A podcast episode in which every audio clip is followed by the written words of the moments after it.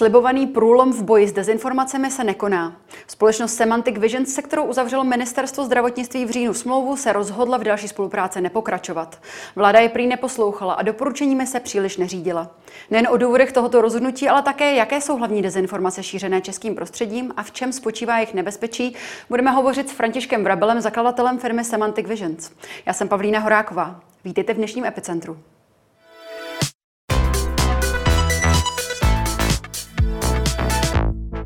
Dobrý den, pane Vrabele. Děkujeme, že jste si na nás udělal čas a zdravíme do USA. Eh, děkuji za pozvání, paní Horáková. Nastal čas, abychom se z toho stáhli, vláda na nás nedá, takže nemá smysl pokračovat. To jsou vaše slova pro hospodářské noviny. Eh, vaše společnost měla vládě pomáhat eh, s bojem proti dezinformacím. Po pouhých čtyřech měsících jste se rozhodli jít jiným směrem. V čem na vás vláda nedala? Eh, my jsme se, tak zaprvé ten obsahem té naší práce bylo to, že jsme, se, že jsme jí poskytovali takzvané situační povědomí, aby věděla, co se vlastně na tom internetu děje a jak silný je ten tok eh, dezinformací, aby podle toho eh, také upravila nejen svoji komunikaci, ale i svoji strategii. A to se nám nějak nepodařilo. Z těch důvodů bude asi celá řada, asi se na ně budete ptát. A protože jsme viděli, že že ta naše služba jakoby nemá tu odezvu, kterou bychom rádi, že nějak tak házíme hrách, hrách na zeď, tak jsme se rozhodli, že se z toho, že se z toho stáhneme. Vy jste každý týden vládě předkládali analýzu dezinformací, která obsahovala i nějaká ta konkrétní doporučení. Podle vašich slov se jim však vláda příliš neřídila. Mohl byste uvést nějaké konkrétní příklady těch doporučení, které, které si vláda nevzala k srdci? Eh, to klíčové doporučení bylo, aby vláda mluvila jedním hlasem obrazně řečeno. Aby, aby se nedělo to co, bylo, to, co jsme viděli v posledních měsících, eh, řekl bych eh, neustále, eh, že ministři říkali rozdílné zprávy a, a že, se, že se měnila pozice vlády v, téměř v přímém přenosu. A to je něco, co samozřejmě je proti všem zásadám takzvané strategické komunikace.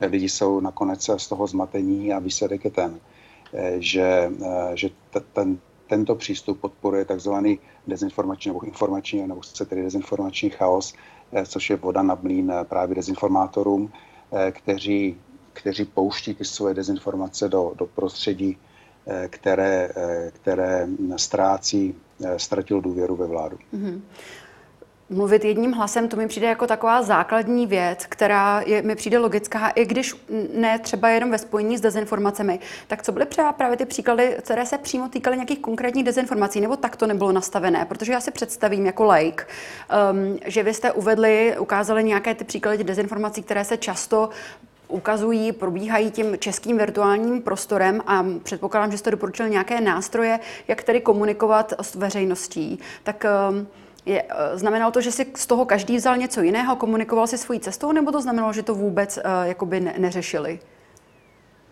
Eh, tak my nejsme příznivci takzvaného toho fact-checkingu nebo debunkingu, aby se vyvracely jednotlivé dezinformace, až na některé, řekl bych, křiklavé výjimky, protože tím pád, tímto způsobem se vlastně pomáhá rozšiřovat ta dezinformace.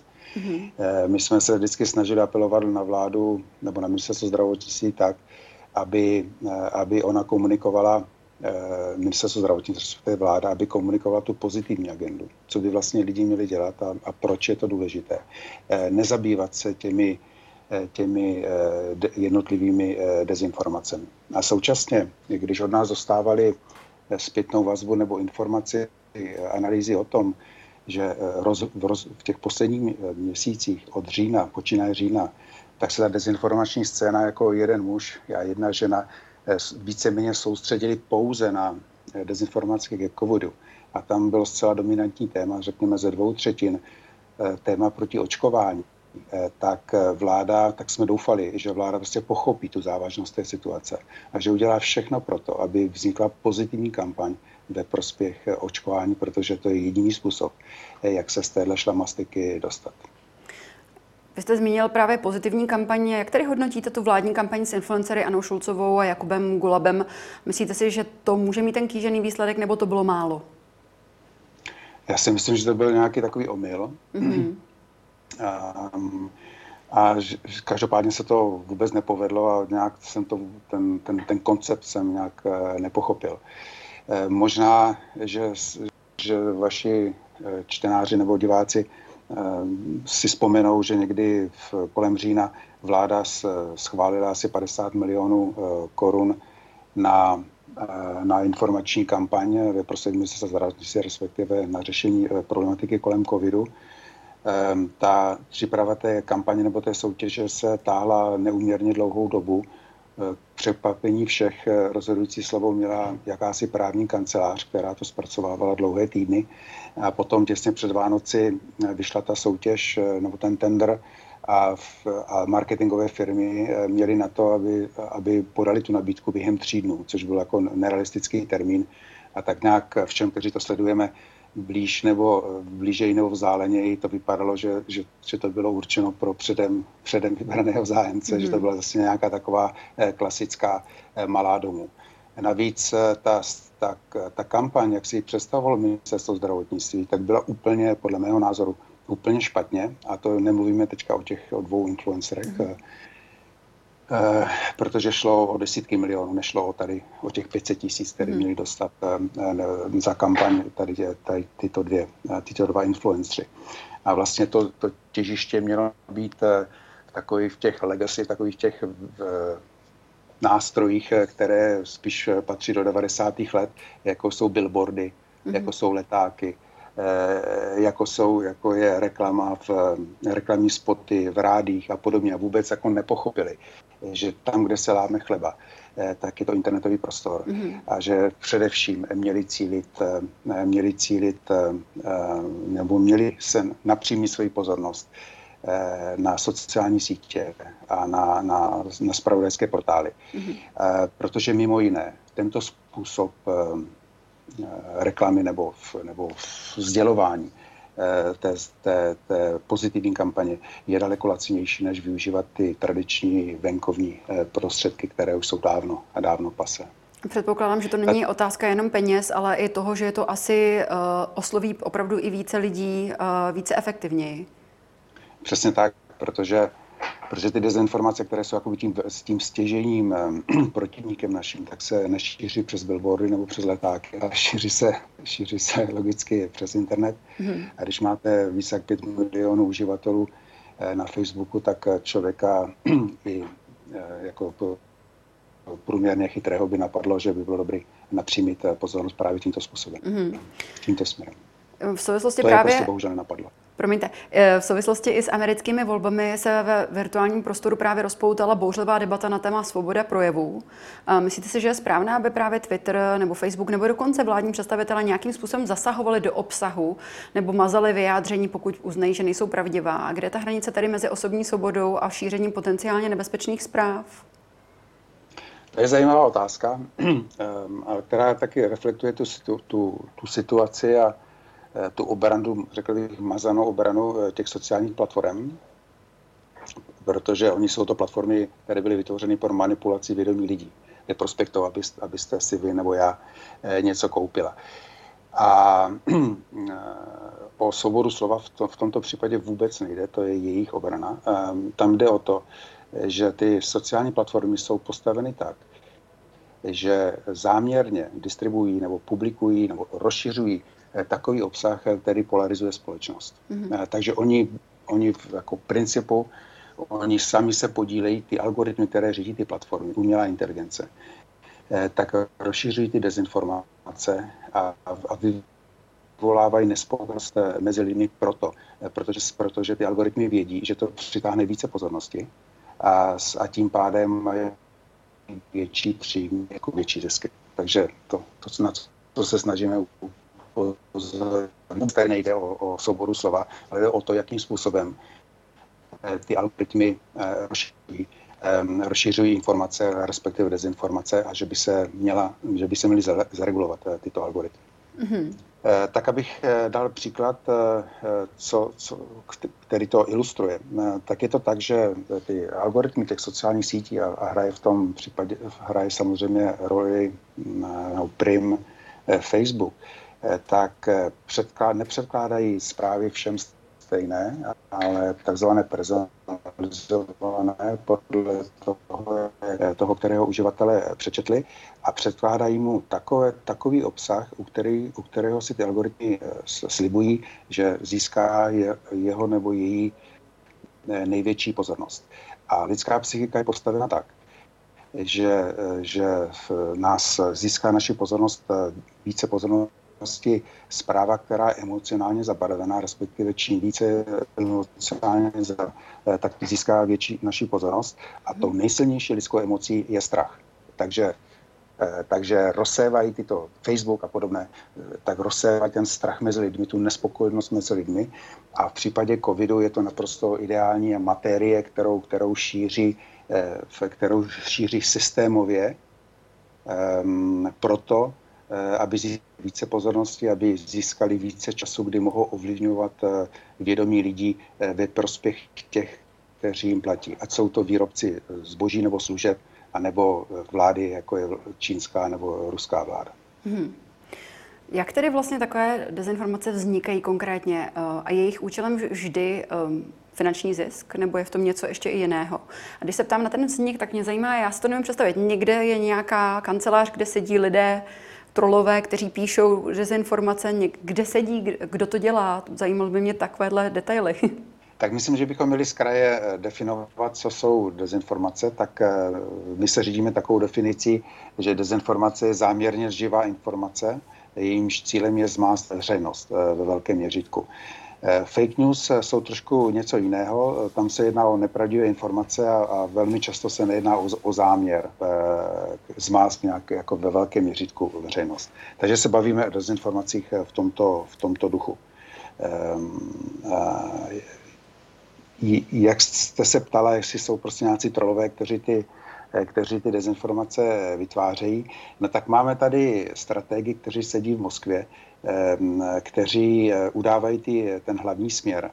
A eh, jako například, že rozhodnou v loni, v lednu, 20. ledna, myslím, že to bylo, že vyšlou tu dezinformaci, která potom udála tón kolem covidu, že, že za covidem stojí americká vláda, že, že, že šlo o únik z jedné ze 400 tajných amerických vojenských laboratoří a podobně. Od toho se to jakoby jak odvine.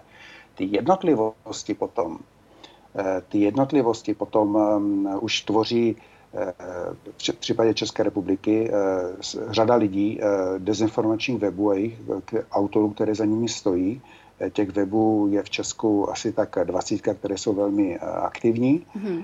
které jsou dlouhodobě na poli dezinformací a dlouhodobě, rozumíte, několik řadu let, tak, tak rozšířují ty takzvané ty dezinformační narrativy, ty, ty, jakoby ty zprávy, které hrají ve prospěch Ruska, případně Číny, řadu let. Eh, a ty, ty, to, čemu říkáme narrativy, například eh, ten, eh, ten nejsilnější doposud nebo donedávna byl narrativ protievropský, mm-hmm.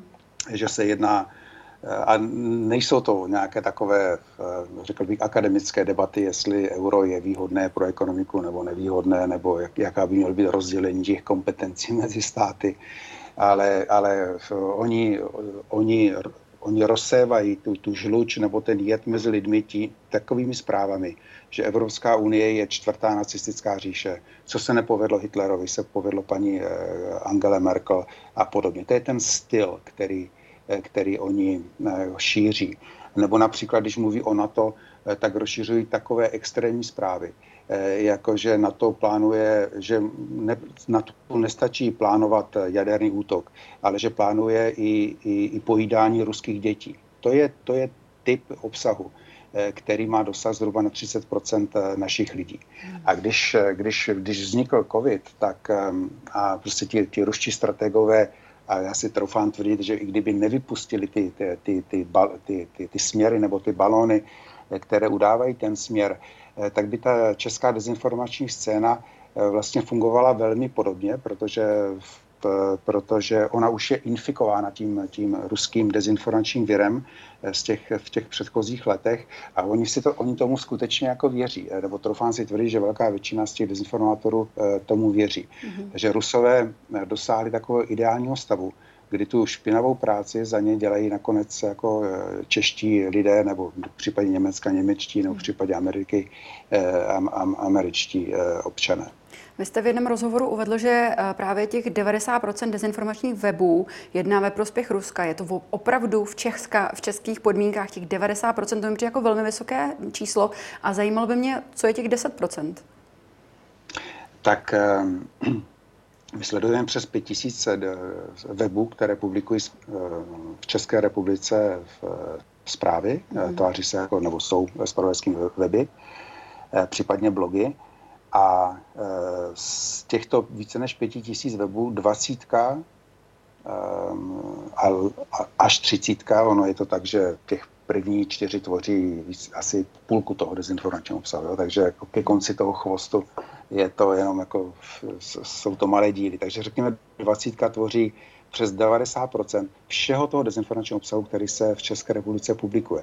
Jinými slovy, těch zbývajících 10% eh, připadá na víc než 5000 eh, webů, což je extrémně koncentrováno a není to žádná náhoda. Jsou to, jsou to weby, které dlouhodobě pracují ve prospěch eh, Ruska. Ehm, některé z, z nich, ehm, a jenom malá, jako řekl bych, malá část z nich jsou, jsou buď patří ruské vládě, nebo jsou nějakým způsobem financovány ehm, ruskou vládou ale eh, většina z, těch, z těchto webů eh, jsou, jsou projekty lidí, kteří, kteří jsou infikováni tím dezinformačním věrem a dělají to dobrovolně a dělají to na základě, mm, na základě eh, svých jako business plánů, protože mimo jiné na tom vydělávají prostřednictvím publikované reklamy. A my mhm. se mimo jiné jsme založili, nebo byli spolu zakládali jsme hnutí, kterému říkáme Nelež, jehož, jehož cílem je eh, upozorňovat ty inzerenty na internetu, aby, aby jejich reklamy se neobjevovalo tady na této 20 dezinformačních webů. A tím pádem abychom, abychom jim zkomplikovali život, že nebudou mít eh, dostatek peněz na to, aby ty weby eh, operovaly. Mm-hmm. Vy jste hovořil o těch dezinformacích, s kterými se roztrhl pytel právě v době pandemie, které jsou hlavně zaměřené na to očkování. Jaké konkrétní eh, dezinformace jsou ty nejčastější a které považujete možná za nejproblematičtější? Eh, tak eh, já bych rád zůstal na, na té vysoké úrovni, nemluvím o, o těch jednotlivostech, hmm. protože těch zpráv jsou stovky a stovky a, a ten, ta, jsou poměrně jako košaté, ale a když se na to podíváme jako z větší dálky, tak vlastně rozeznáváme tři druhy těch dezinformací. Mm-hmm. Ten první druh eh, kolem covidu, eh, ten první druh je zaměřen proti očkování a ten tvoří zhruba dvě třetiny všech těch dezinformací, které se covidu týkají. A, mm, a je, podle mého názoru je to to, nej, je to, to nejnebezpečnější, co je.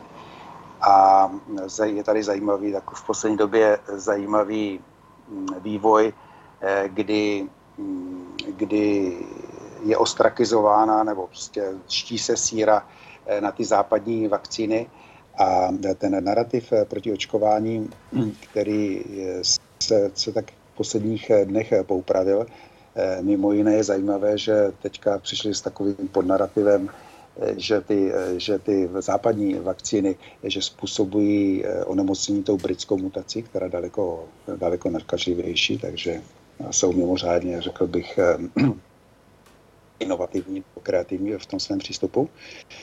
A ta novost další je ta, že za, za co jsou mimořádně kritičtí, když to řeknu kulantně vůči těm západním vakcínám, mm. tak, so, tak začali prosazovat tu ruskou, že tato, že tato věc vyřeší. Mimo jiné eh, vědecky vzato, eh, ten se čeká, že se očekává, že právě ten typ té vakcíny, která je Sputnik V a která se podobá té vakcíně AstraZeneca, Eh, takže se, že se čeká, že bude méně účinná vůči těm, vůči těm mutacím toho viru, eh, že eh, ty, ty mutace toho viru nebo onemocnění způsobené těmi mutacemi lépe zvládají ty takzvané ty, ty mRNA vakcíny, jako je třeba Pfizer. Ten tak pro zajímavost. Vzhledem k problému se signálem se pan Vrabel přesunul na jiné místo, ale teď už jsme opět ve spojení s Washington DC. Já vás poprosím, vy jste hovořil o té uh, ruské vakcíně Sputnik a o dezinformacích spojených právě s touto vakcínou. Um, česká vláda se zdá právě této vakcíně poměrně nakloněná, i když uh, minister Blatný tedy opakovaně tvrdí, že pokud ji neschválí Evropská unie, tak s ní očkovat nebudeme. Uh, naopak premiér Babiš uh, už předjednává um, nějaké možnosti dodání této vakcíny do České republiky. Tak jak je to přesně? Já si myslím, že uvažovat o té ruské vakcíně vážně je skutečně, nešťastné, je skutečně velmi nešťastné, protože eh, ta, ta ruská snaha eh, distribuovat nebo dodávat eh, tuto ruskou vakcínu lidem je, je nese všechny, nebo zahraničním vládám nese všechny znaky takzvané informační operace. A abych to nějak vysvětlil blíže, mm-hmm. tak je fakt ten, že ruská, že ten výrobce té, té vakcíny, tak eh, nikdy eh, nepož, nezažádal oficiálně eh, tu, promiňte, tu Evropskou lékovou agenturu. Podobná situace se stala ve Švýcarsku, nebo je ve Švýcarsku, kdy, kdy ruský tamní velvyslanec tvrdí, že tu žádost odeslali a přitom švýcarský úřad říká, že ji prostě jako nikdy nedostal. Ta zajímavá věc je další ta, že ta vakcína možná, že bude fungovat, nebo že funguje dobře, ale v procesu té certifikace, toho schvalování, procesu, toho schvalovacího procesu, tak ta, eh, tak ta, ta žádající strana musí eh, samozřejmě dodat všechna ta data, která se velmi pečlivě kontrolují a to se v případě eh, té žádosti, nežádosti směrem k evropské, směrem té evropské instituci ani té švýcarské nikdy nestalo. Současně se ví, že Rusové mají velké problémy s tím vůbec tu vakcínu vyrábět. Je něco jiného, že byla vyvinutá v nějakým vědeckým týmem, který podle všeho je velmi schopný. Ale Rusové nejsou pořádně schopni tu vakcínu eh, vyrábět.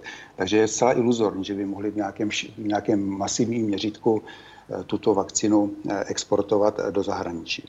Možná, že by, bylo, že, že by bylo pro vaše diváky zajímavé říci, že Rusové, když disponují touto vakcínou, tak dale, jsou daleko za námi ohledně očkování svého vlastního obyvatelstva. Mm-hmm. Takže abych vám dal čísla, tak eh, průměr Evropské unie, eh, kolik je lidí vakcinováno, nebo kolik lidí bylo očkováno na 100, na 100 tisíc eh, osob, je to 4,53.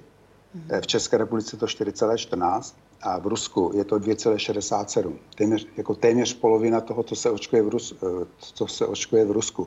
Jinými slovy, to, že my jsme pod velikým dezinformačním tlakem nebo operací Ruska a Rusko je prostě daleko v, v, za námi, za Evropou a i za Českou republikou jsou eh, daleko eh, za námi.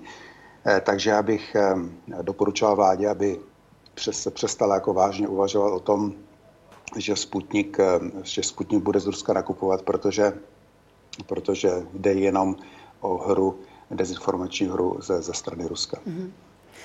Jak se vůbec Češi vedou ve srovnání se světem? A jsme více nebo méně ovlivnit, ovlivnitelní těmi dezinformacemi než ostatní občané, občané ostatních států? Eh, zvenčí to tak může vypadat, myslím jako zvenčí České republiky, um, ale já, já mám na to opačný názor. Já si myslím, že jsme docela jako rezilientní, odol, odolní uh, vůči mm-hmm. dezinformacím, protože Eh, protože stále je zde hodně lidí, kteří zažili komunismus a, a, a mají, mají čuch na to, nebo mají nos na to, eh, co dezinformace je eh, a, a, a co není. Kdežto na západ od České republiky tuto zkušenost nemají a podle mého názoru jsou více ovlivnitelní. Ehm, na druhou stranu, Česká republika je daleko více exponována dezinformaci než třeba Spojené státy. Eh, podle těch eh, našich eh, údajů je to až 25krát tolik. Mm-hmm. Takže když si třeba dělali jsme analýzu, nakolik jsou naši lidé exponováni dezinformacemi ohledně očkování tou vakcínou Pfizer, tak to bylo 25krát více než, než ve Spojených státech. A naopak těch článků, které jsou publikovány v, v, v Americe Eh, ohledně této očkovací látky a v kontextu vědeckého výzkumu, tak těch článků je u nás tisíckrát méně. Jinými slovy, když se u nás jako mluví o nějaké konkrétní vakcíně, například Pfizer, tak je to v obrovském měřítku v, v oblasti těch dezinformací nebo těch dezinformačních webů. A to, co je prostě, to, co je zajímavé z pohledu, jak, jak ta vakcína funguje, jako ve skutečnosti ty vědecké zprávy, tak ty jako kdyby tady vůbec eh, neexistovaly. Mm-hmm. Vy jste zmiňoval to číslo, eh, zhruba 30 Čechů eh, na ním nějakým způsobem dopadají ty dezinformace. Znamená to, že až skoro třetina českého obyvatelstva věří dezinformacím? To mi totiž přijde jako obrovské číslo. Ano, z těch našich dat to tak vyplývá. A nejenom z těch našich dat, ale v, v koncem roku 2019, čili už to bude téměř dva roky, tak, tak si nechal vypracovat velký průzkum sociologické ministerstvo vnitra. Mm-hmm. Dlouho ho teda potom tajilo několik měsíců, ale nakonec, nakonec kapitolovalo a, a, a bylo publikováno tento výzkum. A z něho jedna z těch otázek, nebo jedna z těch pro mě šokujících informací byla, že 30% respondentů souhlasila s tvrzením, že že stojí za to, eh, že stojí za to omezit suverenitu eh, České republiky eh, ve prospěch Ruska nebo Číny, pokud nám to přinese ekonomické výhody. A to jsou přesně ty argumenty, které na těch dezinformačních webech jsou prostě denodenně v, obrovském měřítku. A je z tohohle pohledu zajímavé, že, že třeba voliči SPD, kteří si tolik zakládají na, na, na suverenitě České republiky, Eh, jsou ochotní té suverenity se vzdát vůči těmto autoritářským a autoritářským režimům. Hmm. Co tedy s tím a jaká je možnost toho boje? Je, je možnost takové weby, kde víme, že jsou tam často dezinformace vůbec zakázat nebo nějakým způsobem filtrovat? Nebo je to jenom o té pozitivní kampani, o které jste hovořil na začátku programu?